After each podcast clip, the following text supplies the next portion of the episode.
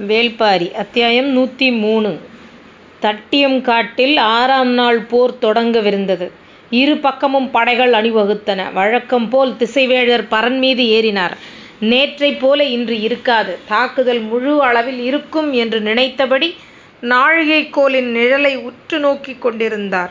இரு பக்க படைப் பிரிவுகளும் ஒன்றினை ஒன்று எதிர்நோக்கியபடி இருந்தது. போர் தொடங்கும் நேரம் நெருங்கிய பின்னரும் உதயஞ்சேரலும் செங்கனச் சோழனும் கூடாரத்தை விட்டு வெளியே வரவில்லை. ஈங்கையன் தங்களுக்கு வழங்கிய வாக்குப்படி நடந்து கொண்டானா என்பது தெரியவில்லை. ஆனால் பரம்புப் படை முழுமையாக தட்டியங்காட்டில் வந்து அணிவகுத்து நிற்கிறது. அப்படியென்றால் பாரி கொல்லப்படவில்லையா? என்னதான் நடந்தது என்பதை அறிய இருவரும் தவித்தனர். இன்னொரு பக்கம் குலசேகர பாண்டியனின் கூடாரத்தில் பொதிய வெப்பன் இருந்தான். நேற்றிரவு இரளிமேடு நோக்கிப் புறப்பட்ட பொற்சுவை இன்னும் வந்து சேரவில்லை. அழைத்துச் சென்ற காராளியும் வரவில்லை என்று ஆறு ஊர்களிலும் உள்ள உளவுக்காரர்களிடமிருந்து உறுதியான செய்திகள் வந்து கொண்டிருக்கின்றன. அப்படியென்றால் அங்கு என்னதான் நடந்தது? பல்லக்கு தூக்கிகளாக அனுப்பப்பட்ட பாண்டிய நாட்டு வீரர்கள் தங்களுக்கு இட்ட பணியை செய்தார்களா? பாரி கொல்லப்பட்டானா இல்லையா? பரம்பு படை வழக்கம்போல் வந்து அணிவகுத்து நிற்பதை பார்த்தால் பாரி கொல்லப்படவில்லை என்று தெரிகிறது. ஒருவேளை பாரி தாக்குதலுக்குள்ளாகி அவனுக்கு சிகிச்சை அளிக்கின்றனரா? பொற்சுவை என்ன ஆனாள்? என்று விடை தெரியாத கேள்விகளுக்கு முன் நிலை கொள்ள முடியாதபடி பதற்றத்தில் நின்று கொண்டிருந்தார் பேரரசர் குலசேகர பாண்டியன். போர் தொடங்கும் நேரம் நெருங்கியதால் செங்கணச் சோழன் நாம் முதலில் போர்க்களம் புகுவோம். இல்லையென்றால் பாண்டியனுக்கு நம் மீது ஐயம் உருவாகும். ஈங்கையனின் தாக்குதலில் என்னதான் ஆனதென்று அங்கிருந்தபடியே தெரிந்து கொள்ள முயல்வோம் என்று உதயம் சேரலிடம் சொன்னான். அவன் கூற்றினை உதயம் சேரலும் ஏற்றான். இருவரும் கவசம் பூண்டு போர்க்களம் நோக்கி புறப்பட்டனர்.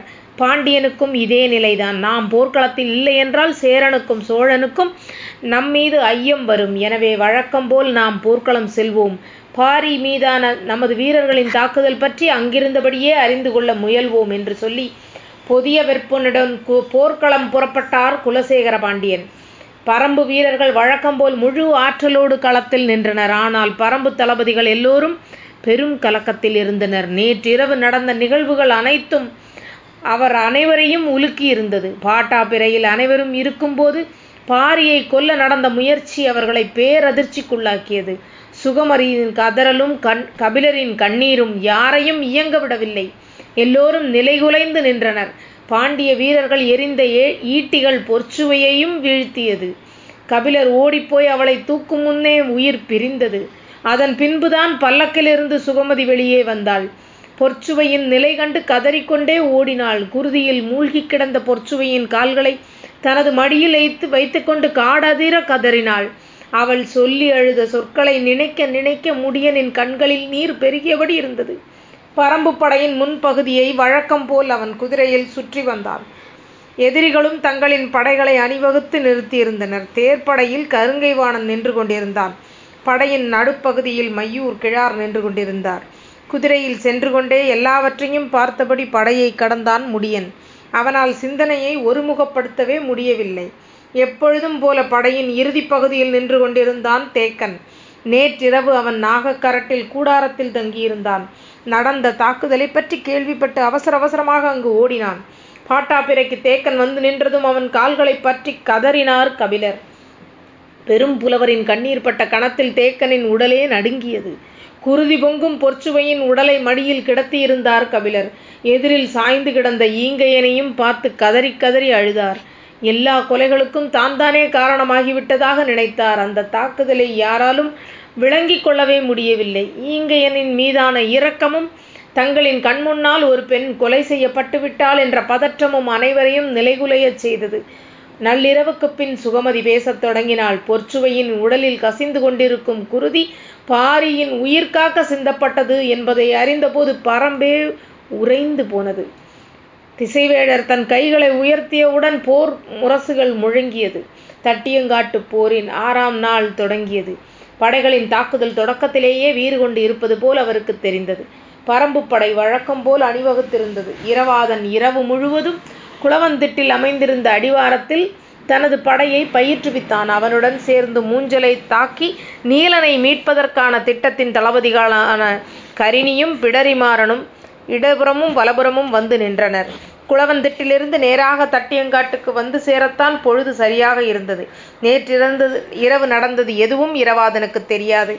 வழக்கம்போல் பீரிடும் ஆற்றலோடு களம் வந்து நின்றான் இரவாதன்.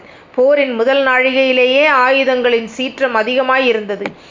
குறிப்பாக வேந்தர் படையின் தாக்குதல் மிக வலிமையோடு இருந்தது. பரம்பின் விற்படை எதை நோக்கித் திரும்பி நகர்வது என்பதை இன்னும் முடிவு செய்யாமல் இருந்தது. எப்பொழுதும் உதிரன் போர் தொடங்கிய கணத்திலேயே அதனை முடிவு செய்வான். ஆனால் இன்று அவன் முடிவேதும் இன்றி களத்தில் நின்றான். நேற்றிரவு பாட்டாப்பிறையில் தாக்குதல் நடந்தபொழுது அவன் கையருகேதான் ஈங்கையன் இருந்தான். அவன் மீது ஈட்டிகள் பாய்ந்தபோது துடித்துப் போனான் உதிரன். தாக்குதல் நடத்திய பாண்டிய பல்லக்குத் தூக்கிகளை கன நேரத்தில் பரம்பு வீரர்கள் வெட்டிச் சாய்த்தனர். ஆனால் ஈங்கையனை இழந்ததால் வந்த ஆவேசம் கட்டுக்கடங்காமல் இருந்தது. சுகமதி பேசத் தொடங்கிய பிறகு நிலைமை தலைகீழாக மாறியது. வேட்டுவன் பாறைக்கு அருகில் சிகிச்சை எடுத்து வந்த ஈங்கையனும் அவனது தோழர்களையும் நம்பிக்கைக்குரியவர்கள் என்று தெரிவித்தது நீலனும் உதிரனும் தான் அவர்களைப் பற்றி இன்னும் நன்காக விசாரிக்காமல் இதுபோல் அறியாது தவறு செய்துவிட்டோமே என்று தோன்றியது. ஆனாலும் துரோகம் கழுத்து வரை வந்து நின்றதை யாராலும் எளிதில் கடக்க முடியவில்லை. தேக்கன் முடியன் உதிரன் விண்டன் என எல்லோரும் தட்டியங்காட்டில் நிலைகுலைந்து நின்று கொண்டிருந்தனர். வேந்தர்களின் தரப்பில் குலசேகர பாண்டியன் செங்கனச் சோழன் உதயஞ்சேரல் பொதியவர்பன் ஆகிய நால்வரும் விடையறிய முடியாத கேள்விகளோடு வந்து நின்று கொண்டிருந்தனர். அவர்களால் போர்க்களத்தில் கவனம் கொள்ள முடியவில்லை. தாம் பெரிதும் நம்பிய திட்டத்தில் ஏற்பட்ட பயனென்ன என்பதை எவ்வகையிலும் உறுதிப்படுத்திக் கொள்ள முடியாமல் தவித்துக் கொண்டிருந்தனர். ஆனால் அவர்கள் தளபதிகளான உருமன்கொடி துடும்பன், வெறுகாலன் மாகனகன், கருங்கைவாணன், மையூர்கிழார் ஆகிய யாருக்கும் எந்தவித பதற்றமும் குழப்பமும் இல்லை. நேற்றிரவு நடந்த எதுவும் அவர்களுக்குத் தெரியாது. எனவே அவர்கள் போர்க்களத்துக்குரிய செயல் திட்டங்களோடு நின்றனர். தாக்குதலின் தன்மையை வழக்கம் போல் குளவந்திட்டிலிருந்து பார்த்துக் கொண்டிருந்தான் பாரி. நேற்றிரவு கண்களுக்கு முன் பீரிட்ட குருதியெல்லாம் தன் பொருட்டே பீரிட்டது கபிலரின் மடிமீது சாய்ந்து கிடந்த பொற்சுவையை நீண்ட நேரம் பார்த்து கொண்டிருந்தான். இன்னொரு புறம் ஈங்கையனின் உடல் கிடந்தது. சுகமதி சொல் கேட்ட பிறகு அவனது உடலை யாரும் மடிமீது தூக்கி வைத்து கொள்ளவில்லை. கொல்லப்பட்ட இருவருக்குமாக கலங்கிய உள்ளம் சிறிது நேரத்திலேயே ஒருவருக்கு எதிராக மாறியது. பெருகிய குருதி துரோகத்தால் காய்ந்தும் தியாகத்தால் ஒளிர்ந்தும் வெளிப்பட்டது. ஈங்கையன் தன் குலம் காக்கத்தானே இக்கொடிய செயலுக்கு ஒத்துக்கொண்டுள்ளான் தலைமுறை தலைமுறையாகப் போராடியும் சோழ பேரரசை வீழ்த்த முடியவில்லை. இந்நிலையில் தன் குலம் காக்க அவன் செய்த கடைசி முயற்சியாக இது இருந்துள்ளது. ஏதோ ஒரு வகையில் அவனது குருதியிலும் தியாகத்தின் சிற்றொளி அடங்கியிருந்தது. மீதமிருக்கும் கரும்பாக்குடி வீரர்கள் அனைவரும் இரவோடு இரவாக பரம்பு வீரர்களால் சூழப்பட்டனர். ஒரு சிலருக்கு மட்டுமே இத்திட்டம் தெரிந்திருந்தது. மற்றவர்களுக்கு தெரியவில்லை. இவர்களை என்ன செய்வது? கைது செய்து சிறையிடுவது என்ற பழக்கமே பரம்பில் இல்லை. தலைவன் செய்த தவறுக்காக மற்றவர்களை தண்டித்தல் தகுமா? இப்படியே அனுப்பினால் எதிரிகளோடு சேர்ந்து நமக்கு எதிராக போரிடவும் வாய்ப்புள்ளது என்று பரம்பு தளபதிகள் தங்களது அறத்திற்கும் ஈங்கையனின் துரோகத்திற்கும் இடையில் முடிவெடுக்க முடியாமல் அல்லாடினர். பாரி குழவந்திட்டு நோக்கி புறப்படும் போது ஈங்கையனின் இறுதிச் சடங்கினை செய்ய அவர்களை அனுமதியுங்கள் என்று தேக்கனிடம் சொல்லி போனான். அவன் சொல்லி சொல்லிலிருந்தே இச்செயலின்பால் அவன் கொண்டுள்ள கருத்தை தேக்கனால் புரிந்து கொள்ள முடிந்தது. போர் முடியும் வரை ஆயுதங்களை தொடக்கூடாது. மீறி ஆயுதங்களை கைக்கொண்டால் அந்த விளைவிற்கு ஆளாவீர்கள் என்று கூறி அவர்கள் இருக்க வேண்டிய இடத்தையும் தெரிவித்தான். அவர்கள் அனைவரையும் காரமலையின் பின்புறம் அழைத்துச் செல்ல பரம்பு வீரர்கள் ஆயுத்தமாயினர் தேக்கன் தட்டியங்காட்டுக்கு வந்து சேர்ந்த சிறிது நேரத்திலேயே போர் தொடங்கியது. வழக்கம்போல் இரு பக்க அணிகளும் போரிட்டு கொண்டிருந்தன. அவரது எண்ணங்கள் முழுவதும் நேற்றைய நக நிகழ்வு பற்றியே இருந்தது. கபிலர் பொற்சுவை வருவதற்கு மட்டும் அனுமதி கொடுக்கவில்லை என்றால் என்ன நடந்திருக்கும்? குகைக்காவலின் பொழுது ஈங்கையனால் பாரியை ஒன்றும் செய்துவிட முடியாது. அது கொடிவரிசை கொண்ட குகை. பாரி எங்கு துயில்கிறான் என்பதை கண்டறியவே முடியாது. காவல் எல்லையை தாண்டி உள்ளே நுழைந்திருந்தால் வெளிவருவதற்கான வழியை கண்டறிய முடியாது. ஒன்றினுள் ஒன்றாக பின்னல் தொடர்புகளை கொண்ட அக்குகைக்குள் நுழைபவன் எளிதில் சிக்கிக் கொள்வான். ஈங்கையனின் நோக்கம் அனைவராலும் அறியப்பட்டிருக்கும். கோட்டைகளிலும் அரண்மனையிலும் நடக்கும் சதிபோல எந்த ஒரு தாக்குதலையும் பரம்பில் எளிதில் நடத்திவிட முடியாது. ஆனால் யாராக இருந்தாலும் ஏமாறும் இடம் ஒன்று உண்டு. அதான் பரம்பு வீரர்கள் பல்லக்கின் தன்மையை அறியாமல் பட்டாப்பிறை வரைக்கும் அதை அனுமதித்தது. அந்த வகையான பல்லக்கினை இதற்கு முன்னால் பார்த்தறியாததும் இரவு நேரமாக இருந்ததாலும் அவர்கள் மேற்புறத்தில் மறைத்து வைக்கப்பட்டிருந்த ஈட்டிகளை கவனிக்காமல் விட்டுவிட்டனர். சில நாட்களாக ஈங்கையனின் தாக்குதல் சொல்லிக் கொள்ளும்படி இல்லை. அதற்குக் காரணம் அவன் வகுக்கப்பட்ட படையினூடே தாக்கி முன்னேறும் பயிற்சியற்றவன் என்று நினைத்தோம். ஆனால் அவன் எதிரிகளால் இயக்கப்பட்டுள்ளான் என்பதை அறியாமல் போய்விட்டோமே என்று எண்ணங்களை ஓடவிட்டபடி ஈட்டியை ஊன்றிப் பிடித்து நின்று கொண்டிருந்தான் தேக்கன்.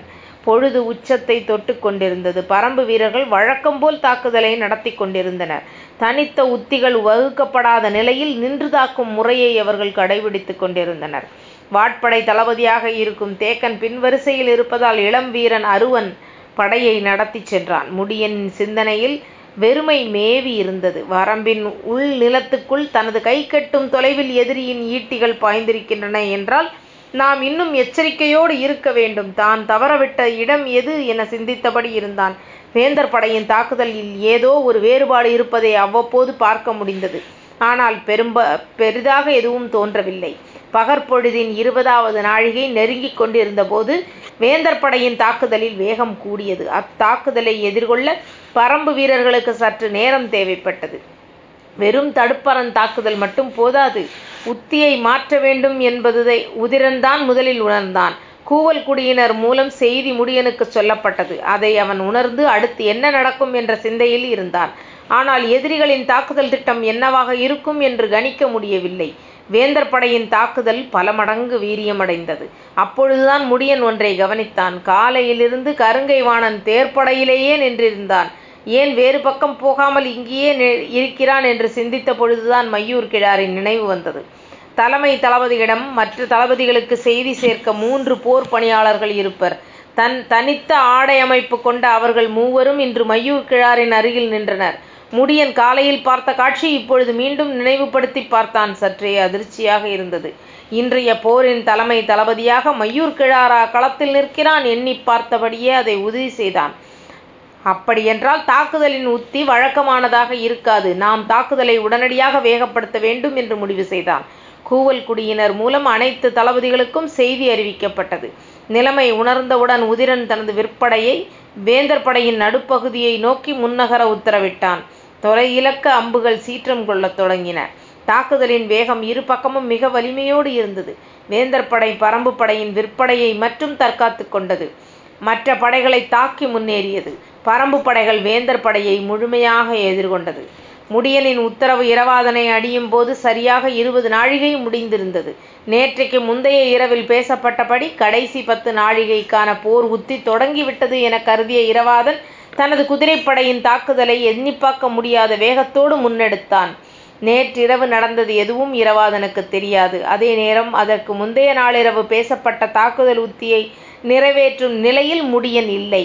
இப்பொழுது அவன் வேந்தர் படை தாக்குதலை எதிர்கொள்வதற்கான திட்டத்தையே வகுத்தான். முடியனின் சிந்தனை முழுவதும் மையூர் கிழாரைச் சுற்றியே இருந்தது. அவன் கருங்கை வாணனைப் போல பெருவீரன் அல்ல. ஆனால் பரம்பினை பற்றியும் பரம்பின் தாக்குதல் முறை பற்றியும் ஓரளவு தெரிந்தவன். எனவே அவனை மிக எச்சரிக்கையோடு கையாள வேண்டும் என எண்ணினான். இரவாதனின் தாக்குதல் சீறி முன்னேறியது. நேற்று இரவு முழுவதும் பயிற்சி பெற்ற அப்படையினர் தங்களின் வேலை திட்டத்தை நிறைவேற்றத் தொடங்கினர். மூஞ்சலை அடையும் வரை யார் முன்னிலையிலுமிருந்து படை நடத்த வேண்டும் என்று இரவாதன் தீர்மானித்திருந்தான். அதேபோல் அவர்கள் படையை மூஞ்சலை நோக்கி அழைத்துச் சென்று கொண்டிருந்தனர். மற்ற பகுதியில் வேந்தர் படையின் தாக்குதல் வலிமை மிகுந்ததாக இருந்தது. பரம்பு படை திறனோடு அதை எதிர்கொண்டது. உதிரன் தனது விற்படையை எப்பக்கமாக கொண்டு செல்ல வேண்டும் என்று கேட்டு முடியனுக்கு செய்தி அனுப்பினான். முடியனோ ஆபத்து எப்பக்கம் என்பதை இன்னும் கணிக்கவில்லை. கருங்கை வாணனின் மீதும் அவனுக்கு ஐயம் இருந்தது. மையூர் கிழாரின் மீதும் ஐயம் இருந்தது. இருவரில் யாரை நோக்கி உதிரனின் படையை அனுப்புவது என்பதை முடிவு செய்ய சற்று நேரம் தேவைப்பட்டது. வழக்கம் போல் பரம்பின் விற்படையை எதிர்கொள்ள முடியாமல் வேந்தர் படை தட தளபதி துடும்பன் பின்வாங்கத் தொடங்கினான். வாட்படை தளபதி மாகநகனை பரம்பு தளபதி அருவன் எதிர்கொண்டான். தாக்குதல்கள் தீவிரமடைந்து கொண்டிருந்தன. தேர்ப்படை தளபதி வெறும் காலனோடு கருங்கை வாணனும் இணைந்து கொண்டான். எனவே பறம்பு தளபதி விண்டனால் முன்னகர முடியவில்லை. ஆனால் பின்வாங்காமல் சமாளித்துக் கொண்டிருந்தான். மையூர் கிழார் எப்பக்கம் போகப் போகிறான் அவனது உத்தி என்னவாக இருக்கும் என்பதை அறிவதிலேயே முடியன் கவனமாக இருந்தான். இந்நிலையில் இரவாதனின் தலைமையிலான குதிரைப்படை நினைத்துப் பார்க்க முடியாத வேகத்தில் மூஞ்சலை நோக்கி முன்னேறிக் கொண்டிருந்தது. ஏற்கனவே திட்டமிட்டபடி மூஞ்சலை ஒரே நேரத்தில் மூன்று முனைகளிலிருந்தும் தாக்குதல் தொடுக்க வேண்டும். முடியன் ஒரு பக்கம் விண்டன் உருவக்கம் தாக்கி மூஞ்சலின் அரணை உடைக்க வேண்டும். உடைத்தவுடன் உள் நுழையாமல் மூன்றடுக்கு அரணை முழுமையாக அழிக்கும் பணியை செய்ய வேண்டும். உள் நுழைந்து தாக்கி நீலனை மீட்கும் பணி இரவாதனுடையது. அதே சிந்தனையோடு இரவாதனின் படை முன்னகர்ந்து கொண்டிருந்தது. குளவந்திட்டிலிருந்து பார்த்து கொண்டிருக்கும் பாரிக்கு களத்தில் நடக்கும் தாக்குதலில் வேறுபாடு இருப்பது போல் தோன்றியது. ஆனால் என்னவென்று பிடிபடவில்லை. கூர்ந்து பார்த்துக் கொண்டிருந்தான். இரவாதன் தலைமையிலான குதிரைப்படை சீறும் அம்புபோல் எதிரிகளைக் கிழைத்து உள் நுழைந்து கொண்டிருந்தது. குளவந்திட்டிலிருந்து பார்க்கும் பொழுது அதன் வேகத்தை துல்லியமாக கணிக்க முடிந்தது. மற்ற படை பிரிவுகளோடு வேந்தர் படை மிக கடுமையாகப் போரிட்டு கொண்டிருந்த போது குதிரைப்படையை மட்டும் ஏன் அவ்வாறு எதிர்கொள்ளாமல் இருக்கின்றனர் என்று ஒரு ஐயம் உடனே தோன்றியது. களத்தை இன்னும் சற்றே உர்த்து கவனித்தான் பாரி. எதிரிகள் மாறுபட்ட உத்திகளை பயன்படுத்துகின்றனர். நம் வீரர்கள் அதை புரிந்து கொண்டு செயலாற்ற வேண்டும் என்று தோன்றியது. இவ்வெண்ணம் உருவாகிக் கொண்டிருக்கும் போதே இரவாதனின் குதிரைப்படை பாதி தொலைவை கடந்து உள்ளே போய்விட்டது. நினைத்ததை விட வேகமாக அவன் உள்ளே போய்க் கொண்டிருந்தான். அவனை சிக்க வைக்க எதிரிகள் போர் உத்திகள் மிக வேகமாக உள்நுழைந்து கொண்டிருந்தன. உடனடியாக கூவல் குடியினருக்கு உத்தரவிட்டான் பாரி. குளவன் திட்டிலிருந்து கூவல் குடியினர் மறைபொருள் குறிப்பை நாகக்கரட்டிலிருந்து கூவல் குடியினருக்கு வந்து சேர்ந்தது. வாரிக்கையனின் தலைமையில் செய்தியை சொல்வதற்கான வீரர்கள் அனைவரும் அங்கே இருந்தனர். இரவாதனின் வேகத்தை கட்டுப்படுத்தி பின்தங்க சொல்வதற்கான உத்தரவை பாரி பிறப்பித்துள்ளான். அதற்கான அதற்கான ஓசை எழுப்பப்பட்டு இறுக்கிச் செடியின் ஒளிரும் பால் கொண்ட குறிப்புகள் காட்டப்பட்டன. நாகக்கரட்டிலிருந்து ஓசை எழுப்பப்பட்டவுடன் அது யாருக்கு என்பதைத்தான் முதலில் அனைத்து தளபதிகளும் பார்ப்பர். அது குதிரைப்படை தளபதிக்கான குறிப்போடு சொல்லப்படும் ஓசையாததால் மற்றவர்கள் தங்கள் முன்னெடுக்கும் தாக்குதலில் கவனம் செலுத்தினர். ஈரவாதனோ மூஞ்சலை அடையும் நோக்கோடு மின்னல் வேகத்தில் முன்னேறிக் கொண்டிருந்தான். அவன் காதில் எந்தவித ஓசையும் விழவே இல்லை. அவன் அவனது கவனத்தை எதை நோக்கியும் திருப்ப ஆயுத்தமாக இல்லை. மூஞ்சலின் அரண் உடைத்து சிதறும் கணத்தைக் காண நோக்கில் குதிரையை விரட்டிக் கொண்டிருந்தான். நாகக்கரட்டிலிருந்து மீண்டும் மீண்டும் ஓசை எழுப்பப்படுவதை சிறிது நேரம் கழித்தே உணர முடிந்தது. அது இரவாதனுக்கானது. அவன் எதிரிப்படைக்குள் அதிக தொலைவு உள்ளே போனான் என்பதும் அதன் பிறகுதான் தெரிய வந்தது. அப்பொழுதுதான் நேற்றைக்கு முந்தைய நாள் உருவாக்கப்பட்ட திட்டம் நினைவுக்கு வந்தது.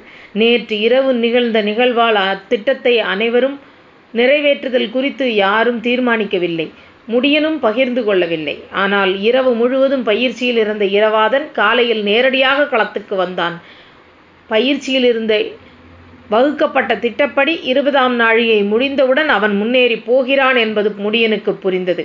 ஆனால் இதற்குள் மையூர் கிழார் வகுத்த உத்தியும் இருக்கிறது என்பதை அவன் முதலில் கணிக்கவில்லை. மற்ற படைகளோடு வலிமையோடு தாக்கி முன்னேற விடாமல் நிறுத்திவிட்டு குதிரைப்படையை மட்டும் உள்வாங்கி அழிக்கும் திட்டத்தை மையூர் கிழார் தீட்டியிருந்தான். மாகக்கரட்டிலிருந்து மீண்டும் மீண்டும் குறிப்பொலி எழுப்பப்பட்டது. இப்போது அபாய குறிப்பொலியாக ஒலிக்கத் தொடங்கியது. இரவாதன் மூஞ்சலை நெருங்கிவிட்டான். ஏற்கனவே திட்டமிட்டபடி மற்ற இரு தளபதிகளும் இரு திசைகளிலிருந்தும் மூஞ்சலை நோக்கி முன்னேறுவார்கள் என்ற எண்ணத்துடனே மூஞ்சில் அரணை நோக்கி அம்புகளைச் செலுத்தத் தொடங்கினான். முடியனுக்கு என்ன செய்வதென்றே தெரியவில்லை. எதிரிகளால் தாக்குதல் நடத்த பயங்கர கடுமையாக இருந்தது. எப்படையும் முன்னுக்கு நகர்த்திச் செல்ல முடியவில்லை. வேந்தர் படையின் முழுமையான ஆற்றலோடு தாக்கிக் கொண்டிருந்தனர். கருங்கைவாணனும் தெற்க தேர்ப்படையின் மீது கடுந்தாக்குதலை நடத்தி பெரும் சேதத்தை உருவாக்கிக் கொண்டிருந்தனர். நிலைமையை உணர்ந்து உடனடியாக முடியன் அவ்விடம் போனான். ஆனால் அவனது கவனம் முழுவதும் கூவல் குடியினரின் குறிப்பொலி மீதே இருந்தது. செய்தியை நேரடியாக சொல்ல உதிரனையோ அருவனையோ அனுப்பலாமா என சிந்தித்தான். ஆனால் எல்லா முறையிலும் முனையிலும் தாக்குதல் வேகம் உச்சம் கொண்டிருந்தது. சூலூர் வீரர்கள் அறுபது வகையான ஆயுதங்களை கையாளத் தெரிந்தவர்கள். பேரரசர்களை காப்பதற்கான தேர்ந்த பயிற்சி கொண்ட அகப்படையினை தாக்கி அழிக்க கரணியின் தலைமையிலான பிரிவு முழுத் பாய்ந்து முன்னேறியது.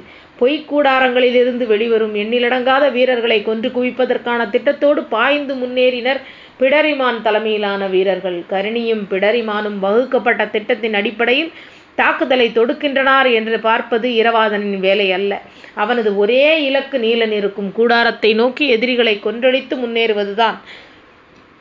மூன்று தன்மைகளிலும் தெளிவாக வகுக்கப்பட்ட திட்டத்தோடு பரம்பினர் இப்போரில் இதுவரை பயன்படுத்தாத பல்வேறு விதமான ஆயுதங்களுடனும் இரவாதனின் குதிரைப்படை மூஞ்சலை நோக்கி வந்தது. பகழி அம்புகளால் மூஞ்சலின் வெளிப்புற அரண் தகர்த்தெறியப்பட்டது. சங்கிலி தொடர் போல் அடுத்தடுத்து வந்த இடைவெளியை நிரப்பும் அவர்களின் மூன்றடுக்கு ஏற்பாடுகள் எல்லாம் இடியெனத் தாக்கி நிலைகுலையச் செய்தனர். யாராலும் உடைக்கவோ உள்நுழையவோ முடியாது என்று சொல்லப்பட்ட மூஞ்சலின் வெளிப்புற அரணை குதிரையின் வேகத்தை குறைக்காமலேயே உடைத்து உள்நுழைந்தனர் சூலூர் வீரர்கள். ஒற்றை நுனியில் உடைத்து உள்நுழைந்தவர்கள் விசிறியைப் போல் கணநேரத்தில் அரைவட்டமாக நின்றிருந்தனர். வெளியில் இருக்கும் மொத்த குதிரைப்படையும் உள்ளே வந்து வட்டத்துக்குள் சேர்ந்தபின் அது வட்ட வடிவ வடிவமைப்பாக தன்னை மாற்றிக் கொண்டது.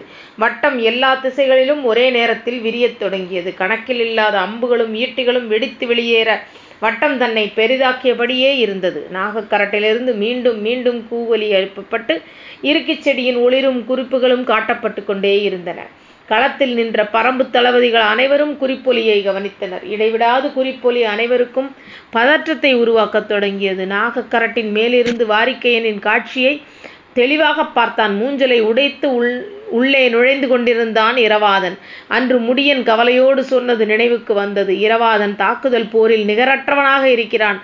ஆனால் களத்தில் முழுமையாக கவனித்து முன்னேறுவதில் குறைபாடு உடையவனாக இருக்கிறான் என்று. அது ஆபத்தை உருவாக்கிவிடும். காட்சியைப் பார்த்துக் கொண்டிருப்பதைத் தவிர வாரிக்கையனால் வேறு எதுவும் செய்ய முடியவில்லை. குளவன் திட்டிலிருந்து இதே ஒலிக்குறிப்பு மீண்டும் மீண்டும் வருகிறது. என்ன செய்வது என்று புரிபடாமல் நின்றான் வாரிக்கையன். உதிரன் விண்டன் அருவன் முடியன் என யாரும் தங்களின் இடம் விட்டு நகர முடியாத நிலைமைக்கு உள்ளானார்கள். வேந்தர் படை முழு வலிமையோடு இறங்கி வந்து மறித்துப் போரிட்டு கொண்டிருந்தது. மூஞ்சலில் இருப்பதோ தட்டியங்காட்டின் வடமுலையில் மொத்தப்படையும் பிளந்து கொண்டு அந்த கடைசி பகுதிக்கு போய் இரவாதனுக்கு உதவுவது எப்படி என யாருக்கும் புரியவில்லை. கருங்கை வாணர் வேந்தர் படையின் தேர்ப்படை தளபதி வெறுங்காலனோடு இணைந்து வலிமை மிகுந்த தாக்குதலை தொடுத்து கொண்டிருக்கிறான். பரம்பு தளபதி விண்டனால் மட்டுமே அதை எதிர்கொள்ள முடியாது என்பதால் அவனுடன் முடியனும் இணைந்து நிற்கிறான். அப்படி இருந்தும் தாக்குதலின் வேகம் இணையற்றதாக இருந்தது.